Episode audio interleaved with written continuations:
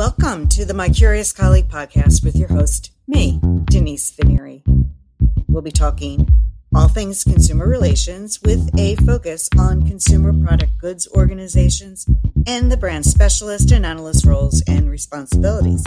So, if you like CPGs like I like CPGs, marketing, insights, and caring deeply for your consumers, well, take a listen.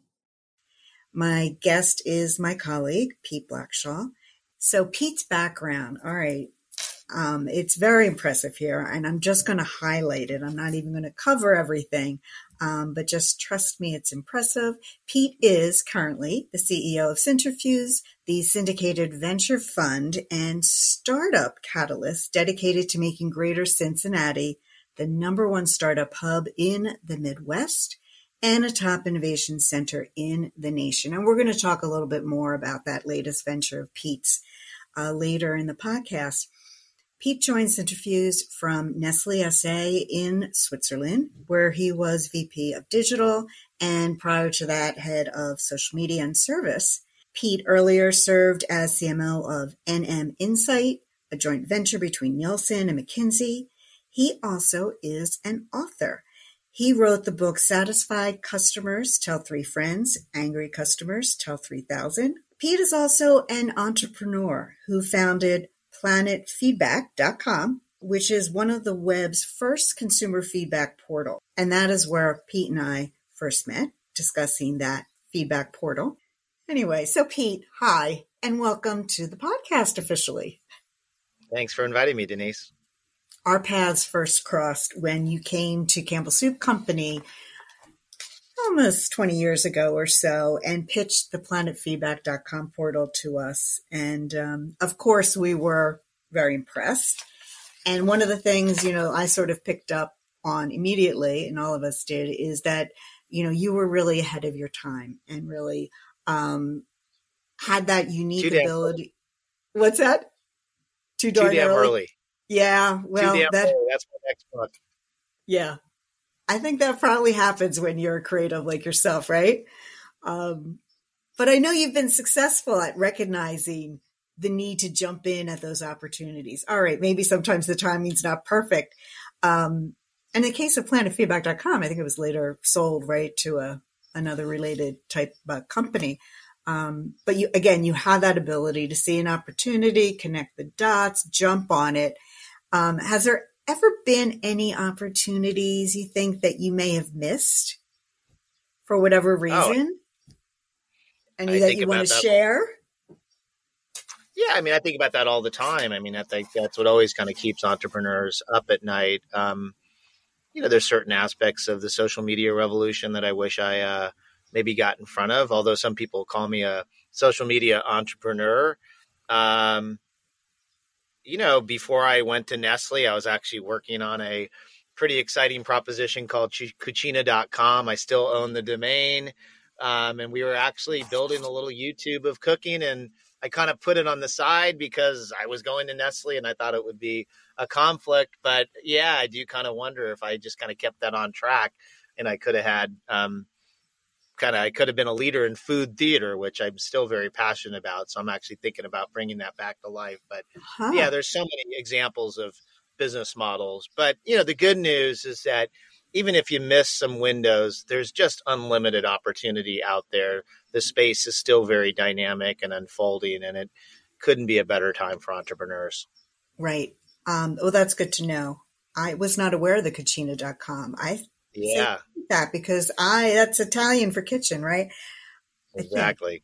I, I would totally subscribe or do whatever I needed to do to have access to that because I love I love all that stuff. Um, hmm, interesting, very interesting. You know, I was mentioning you know in the industry as being ahead of your time. And I, I, always know where I can find Pete Blackshaw, and that is on the proverbial cutting edge, as I would like to say. Um, I think you're also someone who were you the one who identified and coined concierge economy, or I did, I did. of it. Yeah, which one?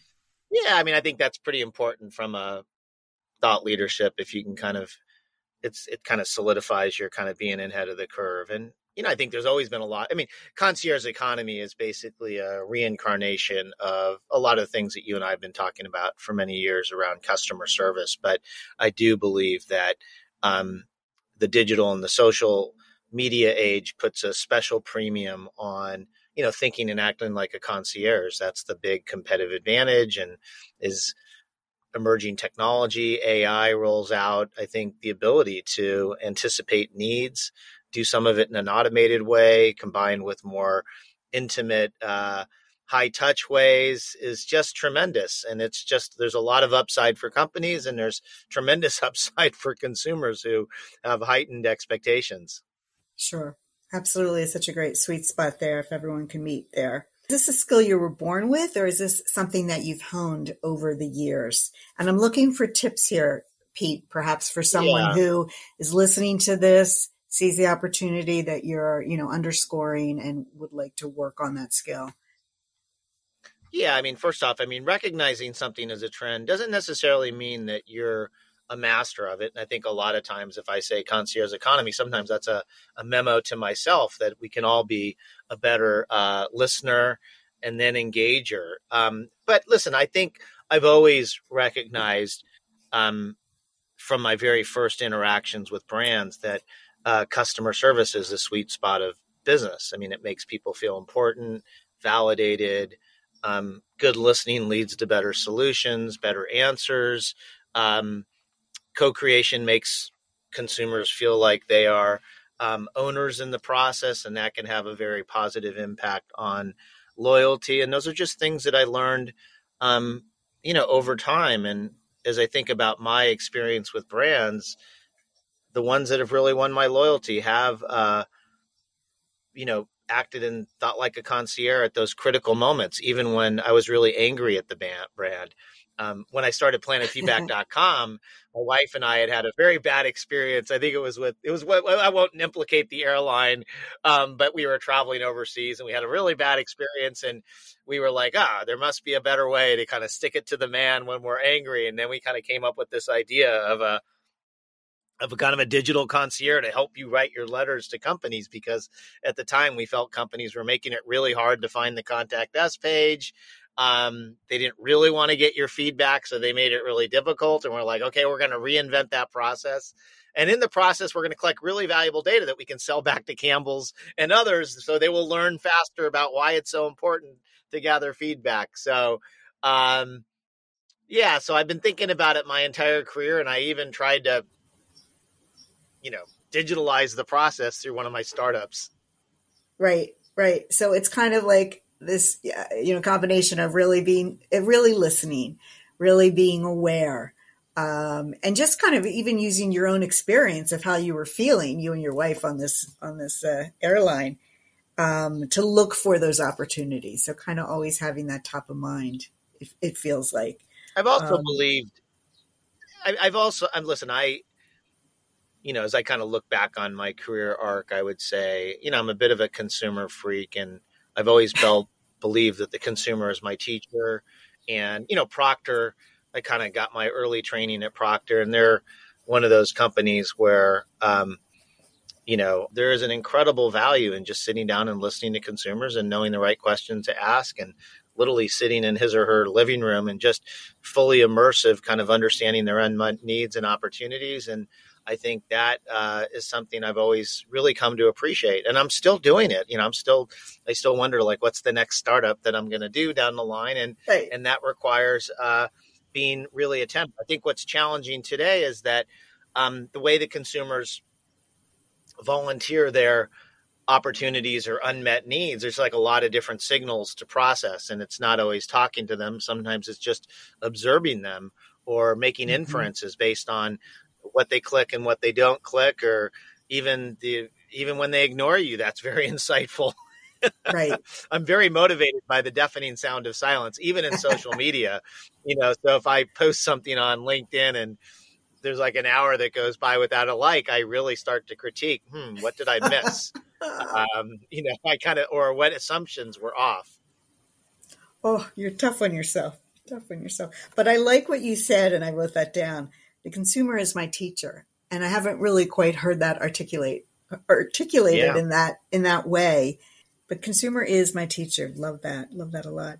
Hey, let's talk about um, how did you view social media and its role in consumer care and service then, and perhaps how maybe it's changed today? I mean, it's a really interesting story because, I mean, I think the art of managing consumers is to empower the advocates without pushing them. And most brands have mm-hmm. advocates that are out there, but they don't um, make it easy for them to express themselves. Um, and you know make make make make every consumer feel important i think employees also are a very important part of the mix i think that's really powerful because i think if you look at trust scores consumers put a lot of trust in employees of companies i think there's a mm. Connection there and um, you know, and and and employees kind of really believe the company's doing the right thing or has great products, that can be a wonderful reinforcement. So I will say, and not everybody who leads digital agrees with this, but I believe this passionately. Wrote a book about it. the The center of gravity for the new marketing is consumer services. Hmm. It is, um, you know, any CMO that comes into a large enterprise, that should be their compass, that should be their GPS, that is their influencer marketing strategy, that is their personalization at scale strategy, that is their recipe for winning with retailer ratings and reviews. Right. Um, and I'd say that that doesn't always play out, but that, that's if I were giving anybody advice who's kind of taking a fresh CMO position, I would really think critically about that channel. Yeah. Um, interesting. Center of gravity. Love that. Um, and I think, you know, you could have that as your North Star. Not everybody's going to, um, you know, get that perfectly right because you have other priorities. But I think that that center of gravity makes sense. Um, I think a lot of people are talking about CX, broadening it, you know, the whole CX journey they're talking about, I don't know, is it EX, employee experience, right, that you've touched on? All that seems to be, you know, hot buzzwords. And I think sustainability, as you mentioned, is another one of those hot topics for consumers that will, um, in fact, that was one of my other questions, that will eventually be an area that consumer relations is going to have to be very savvy about um, in order to incredibly savvy. Um, hold yeah, consumers' no. hands, right? Go ahead. Yeah, it's an interesting. Uh, I'll give you an example of how important that is. Like, you know, I was really fanatical about taking the tens of millions of contacts and really kind of making sure that brand builders understood what the data told them. And it was interesting. I would always sit in meetings with markets or brands and I would ask them, I'd say, Do you know the top five compliments consumers give you via consumer services, or do you know the top five complaints. Now, what was interesting, if you looked at the data, you would find that um, questions about kind of digital interactions or online commerce or questions about health or how to use the products were always bubbling up to the top. And these are questions that drive business growth. Um, and where I think things get a little bit tricky in large brand organizations is it's really easy to get seduced by the sex and sizzle of the agency campaign or the um but I think keeping that discipline to what the consumers, your consumers that love your products, that have questions about sustainability are saying to you is so critically important. And I think the CMO of the future has to bring that discipline to know this is what the loud consumers are saying to you. And what they are saying is infinitely revealing of brand value. And what they are saying can dramatically simplify and reduce the time and the cost to find the answers that are going to build the brand franchise. Listen to the online feedback, it's all there. You know, how is the product made? How is it sourced? Who's behind it? What's the integrity behind the product? Now, the consumer service organization also needs to step up to the plate. And I think they need to realize that they have the power. I think generally they don't kind of like capitalize on the fact that they have the power of the consumer voice and they need to step up and ensure that the CMO or the CEO or the SBU heads understand, you know, the the knowledge. The other thing that I think is really important is to really understand how to market to algorithms. And what I mean by that is that um, a lot as we move into an age of automation, algorithms are basically reaching into the brand content and taking the answers back to consumers. So think about how Alexa and Google Assistant really, really work. Um, there's no consumer call center there, right? Those algorithms are basically kind of taking a signal from the consumer. Is Campbell's soup trustworthy? Does Toyota believe in diversity? And they are kind of querying whatever content is most accessible um, and translatable to them. And you want to ensure that those algorithms are going to your content. Now, I've done extensive work around sustainability for hundreds of brands since I left Nestle. And what I found is that even for the big brands, the brands that have ridiculous levels of money and budget, you know, if you ask Alexa, Alexa, you know, is Tide, you know, uh, eco friendly, in like 90% of the cases, it goes to third parties, often activist sites. And it's not because the brands don't have an answer. They don't know how to market to algorithms. They don't know how to construct the content on their website so that those those exploding, you know, tools like voice mm-hmm. or even AR, VR kind of translates them. And and and that, you know, Denise is uh, it means that the customer care function is going to have to get a lot more technically sophisticated. Doesn't mean you have to hmm. totally geek out, but you're going to have to understand yeah. how, you know, um, so go ahead. Yeah, I, know, I was just going to say. So let's let's. Oh gosh, there's so much going on here in my head. Well, I think listen. Let's start with really basic stuff. Um, okay. I think.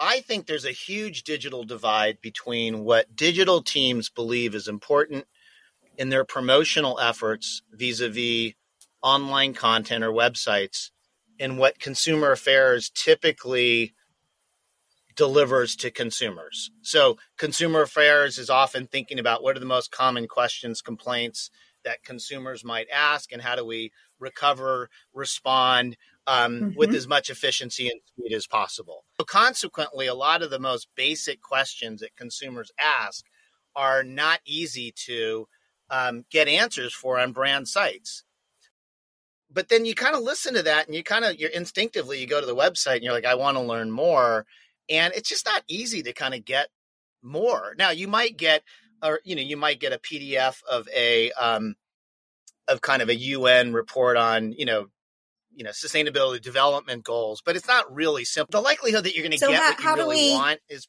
is not that high. You need to think about that. Then, I think your, there's got to be a, in your mind. Well, I think you need to like. I think you need to pay attention to the consumer services data. I think you need to really think about like what do consumers typically ask how do they ask it? Um, through what channels are they going to ask it?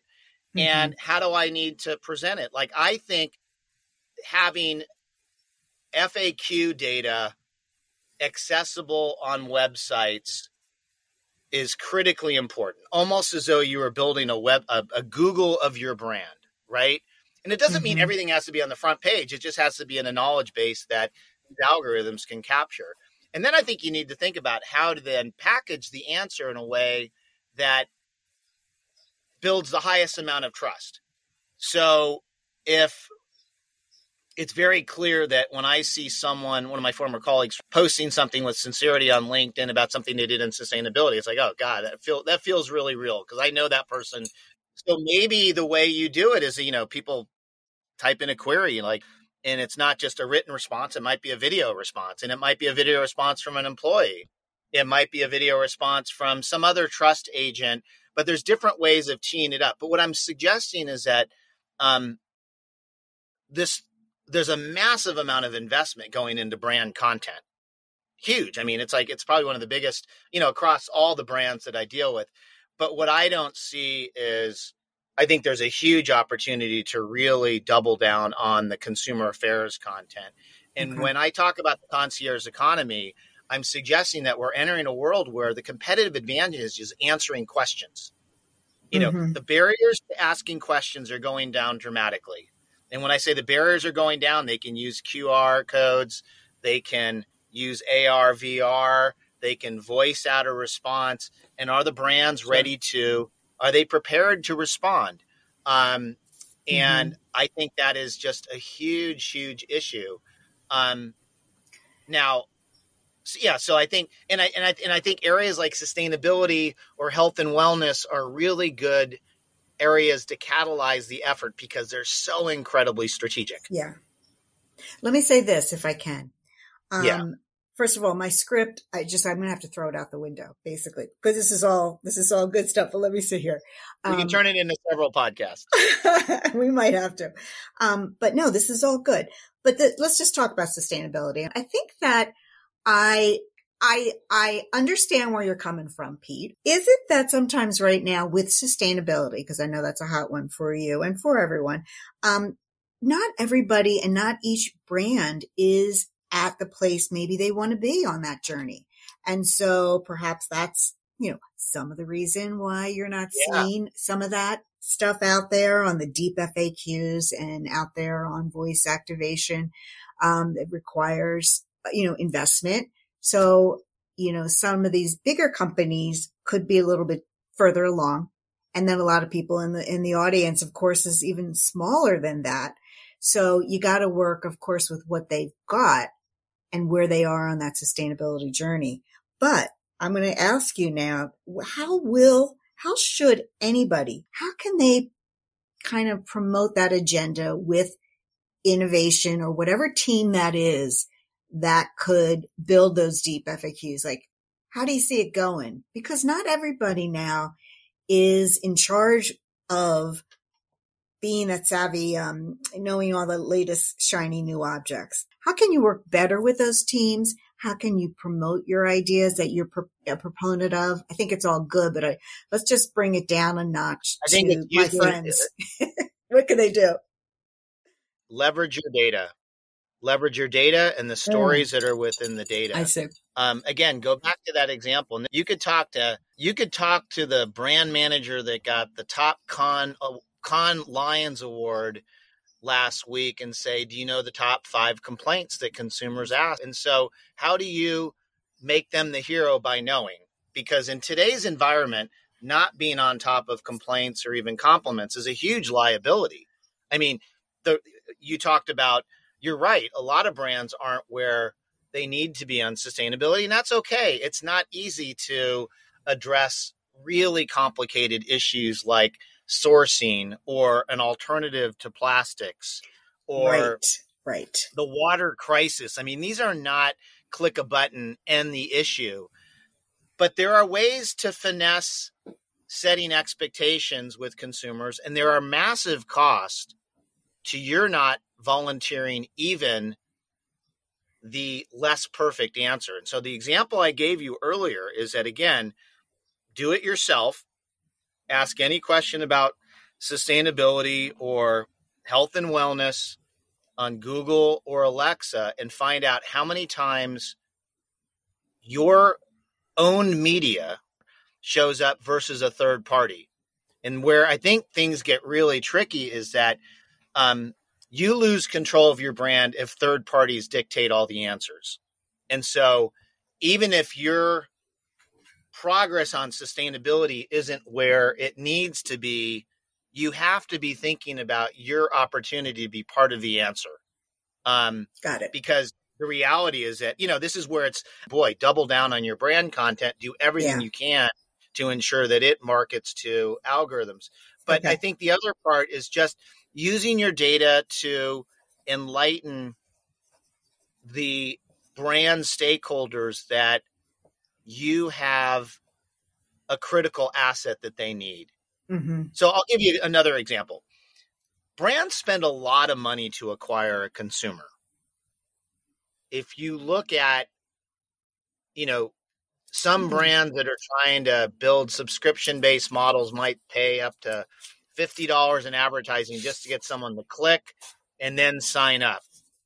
mm-hmm. you're in the business where consumers are coming to you without prompting, right? I mean, they're literally saying, I want to give feedback about Pampers or, or whatever brand. And, and, right. and in most cases, they're giving, they're opting in to being part of your database because they're expecting a response.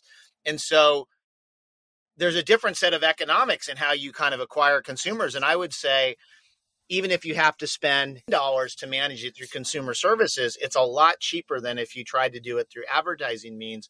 And that's a message you want to bring to the stakeholders like, hey, we are acquiring consumers through other means. Um, the starting point for that personalized relationship is in our orbit. Maybe we should just ask consumers for feedback more, even if they give us some tough love. That might be a faster way to build a database. Um, and I think a lot of players in e-commerce are very, very good at that. They kind of know that that is a, that's almost like an upper funnel strategy for building the brand franchise. Mm-hmm. Is it?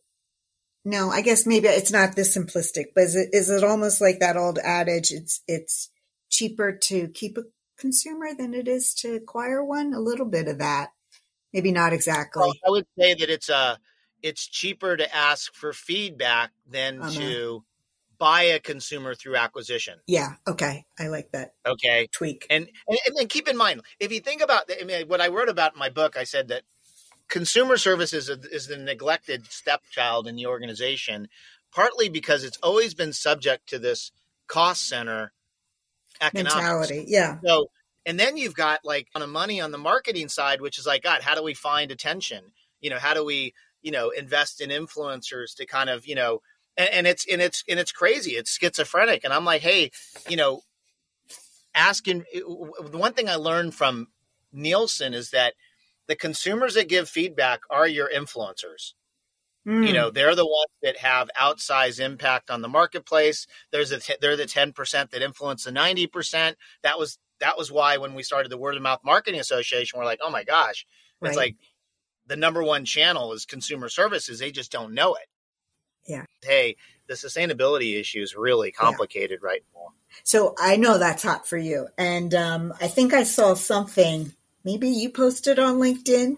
You were a judge recently. And was there a company that has a software that they're promising to kind of look into your grocery basket and assess how much yeah. carbon dioxide yeah. is emitted? And is this something you know, that eventually will trickle its way over to our, you know, consumer relations teams to be I do. involved in yeah, at some think, point. Yeah, the title of the article was is uh is carbon the future of, of shopping. Mm-hmm. And and the and the kind of the the hypothesis was is um you know as products get more sophisticated, as they volunteer more information, um, is it inevitable that every product we buy is going to um, offer some type of score around its carbon impact, its environmental footprint? And and I absolutely believe that will happen. And I think in many respects, it's already happening. I think there's real complexity around industry standards and uniform measurements. Um, but I do think regulatory pressure and millennial demands are going to mm-hmm. expect that. I mean, you know, l- look at all the TikTokers on uh, that are kind of unpacking products with incredible uh, detail, um, and and the amount of audience that they're building around them.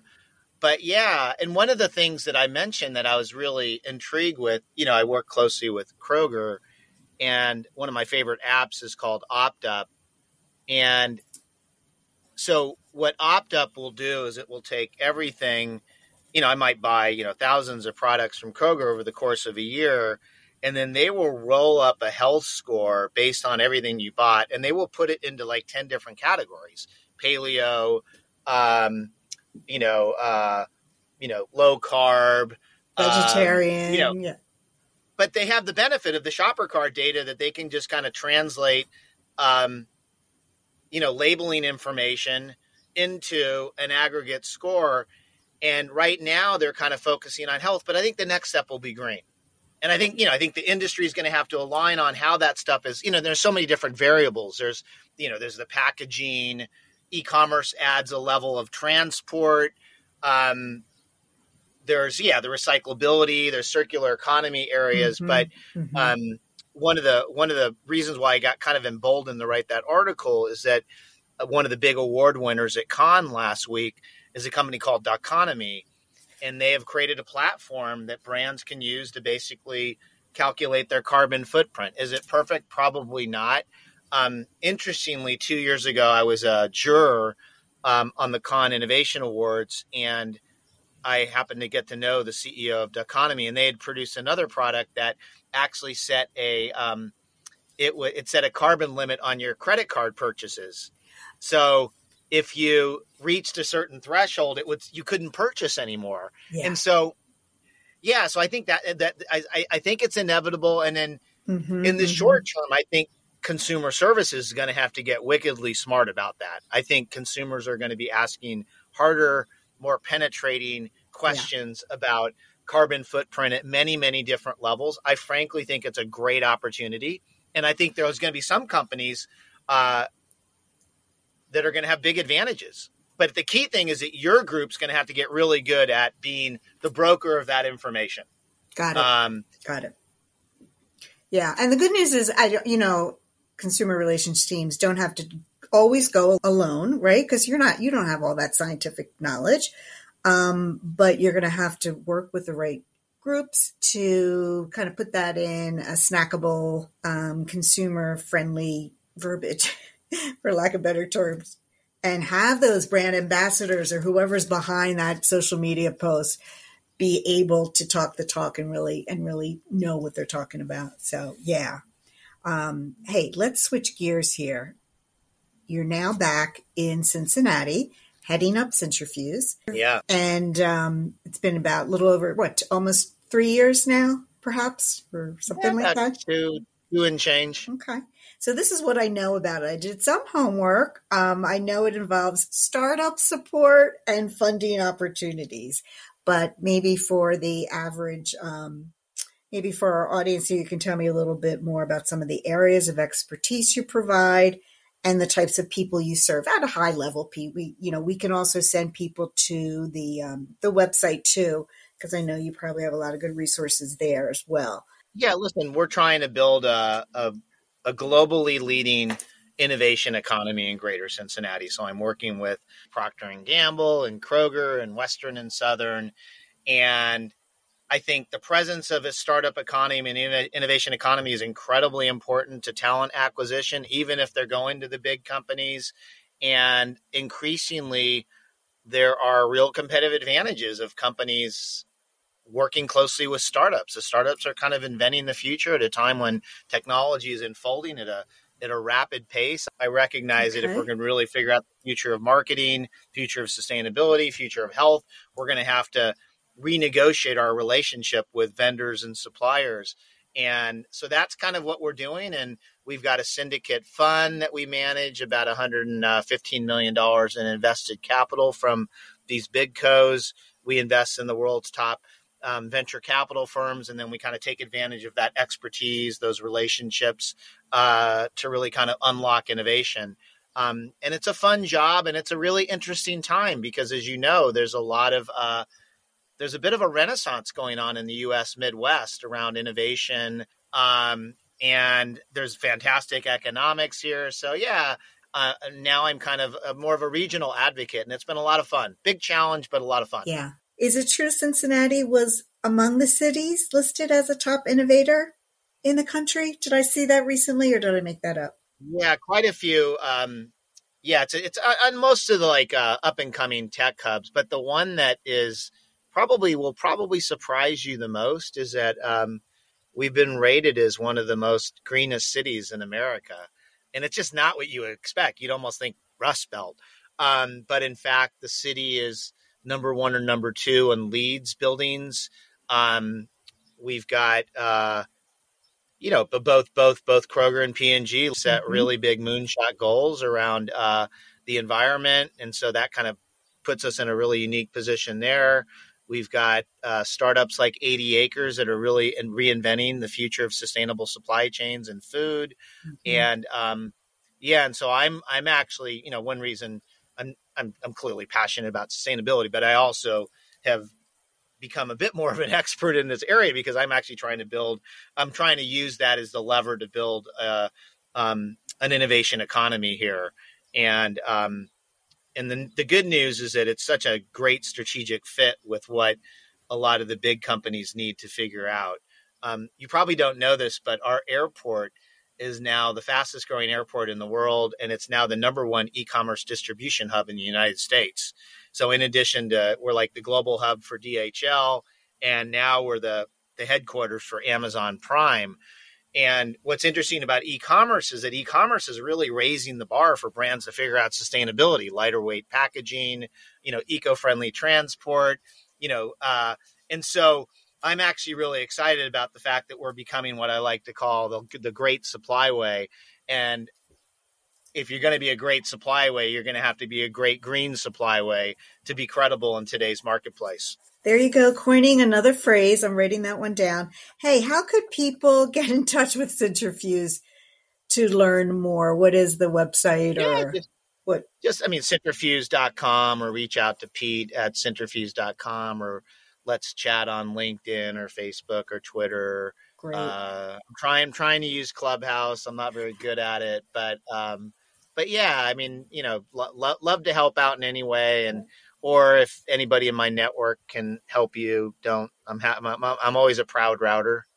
Okay. Uh, another another phrase, another phrase you just coined. I never heard that before. I like to connect people too. I think is what you're what you're saying. Um, exactly. What are some? Yeah, I just got invited to Clubhouse myself, but haven't done haven't done much on it, um, or TikTok for that matter. The party's kind of moving. I mean, I, you know, party, it's starting to move this uh, to to um, you know, Spotify has Greenhouse, and a lot of the clubhousers moved over to Greenhouse, and then Twitter's got one. So, oh, um, did not know that. Yeah, I was in a bit of a panic because I've always been this social media influencer, and I like by the time I got the Clubhouse, God, I just felt like the party already like took place, and I just felt so old and out of date. And yeah, um, but, I mean, I'm not agreeing party, with you. The party's already moving. Yeah, it's already moving. I mean, a lot of the a lot of the early influencers have already left to go to the twit the the Spotify platform. Staying on that topic for a second, do you think? Because I heard something recently. Do you think you need that consumer services needs to monitor TikTok for comments from consumers on That's their right. products? Are you, are you oh, savvy on TikTok?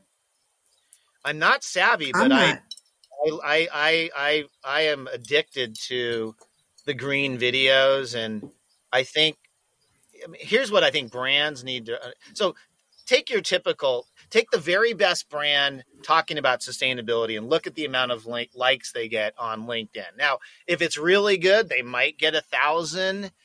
You go to TikTok and you watch some teenager unbundle a brand that is either green or not green, and you will see like tens of millions of views. It is astonishing. Anybody who is not listening to that focus group and absolutely now, how do you respond? How do you engage? That's trickier, but you have to know What's that, that they are saying.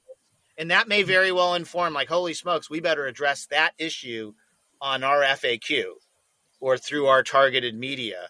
And so, again, it's just really um, but I am telling you, those young content creators are so wickedly creative and insightful and penetrating and there's a lot to learn from them and you know mm-hmm. they've mastered the art of blending really important content with sticky entertainment yes I was going to say entertainment, that's, but sticky. That, that's the secret sauce of branding. But we know most yeah. brands still struggle with that. They yeah. have to buy their way into it.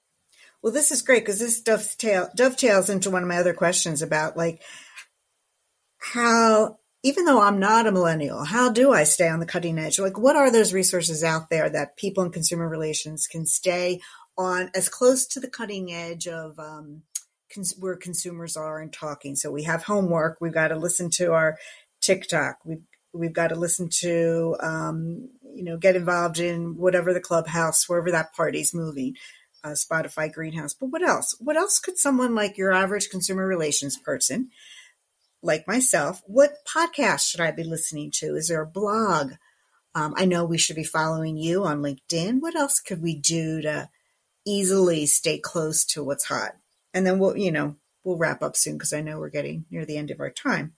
Yeah, I would I would take take a category and you know, I would think about, you know, who are the influencers that are really having an outsized impact? Like who are the um, you know, who's who's generating the most buzz on Twitter? That's not a difficult thing to kind of figure out who um who is podcasting that category and why. And you may find that it's just like an average, you know, mom that's just bringing an incredible authority to the table on okay. pet grooming or whatever it is and that's very insightful mm-hmm. you may find that they're actually in your database but you don't know but you don't know the connection to them being an influencer um, i would absolutely have a handle on who the top you know influencers are on TikTok in different ways, whether it's the green influencers, whether it's the the detractors, the determined detractors, um, the unbundling pan. You know, there's there's consumers that just yeah. in every category that want to be the first to get the product, and you almost want to give it to them before it officially launches, so they can like share the love and let me. Hey, oh my gosh, let me open up the latest. You know, right. But I think you just need to really understand all those different segments and okay. um, you know turn, turn over the channels yeah. I'll often go like who's having the biggest impact on Twitter on a topic, and then I would look at who they follow. And that's really, really helpful. You know, okay. and oftentimes you may find a big influencer, they only follow 50 people. And and those are folks that they retweet. That's how they learn. Yeah, I mean, like, you know, there's all sorts of tricks to kind of figuring out whether you're relevant to the conversation or not and who matters and who doesn't. And it's not rocket science. Um, you know, some companies will tell you you need algorithms to do all this stuff, but I'm not so sure. Now we're going to take it down a notch here. Do you have a volunteer group you'd like to give a shout out to? No, I will. I will. There's a group in Cincinnati called Last Mile Food Rescue, and they have basically created the Uber of food waste. And they've created a, an app where, you know, if you have food that is at risk of spoiling, but you're not going to sell it, um, you can kind of put it on the market and donate it to local groups in need, and it's just taken like, like a rocket.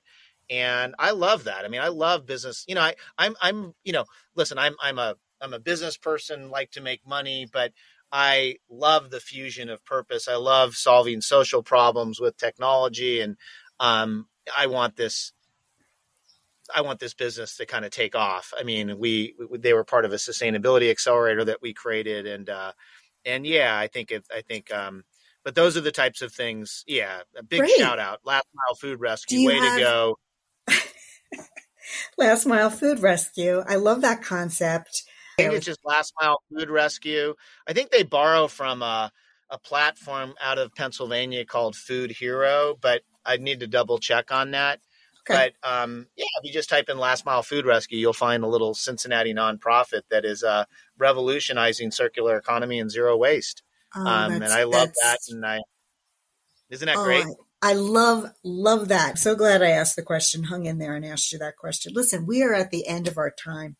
Um, and it's been exciting. I'm exhausted, frankly, Pete, but it's all been very mentally stimulating, right? And I've got my homework to do personally and professionally. So much to do coming out of this. And I, I just wanted to say thank you again so much for taking the time to talk to me. Um, yeah, you bet. It was, it was you great. Bet. If you've learned even a kernel of an idea or was inspired by this episode, please consider rating and reviewing the podcast on Apple Podcast. Be sure to share out the hashtag CPGCX because CPGCX really and truly rocks. You have been listening to the My Curious Colleague podcast with Denise Venneri. Thank you for your time.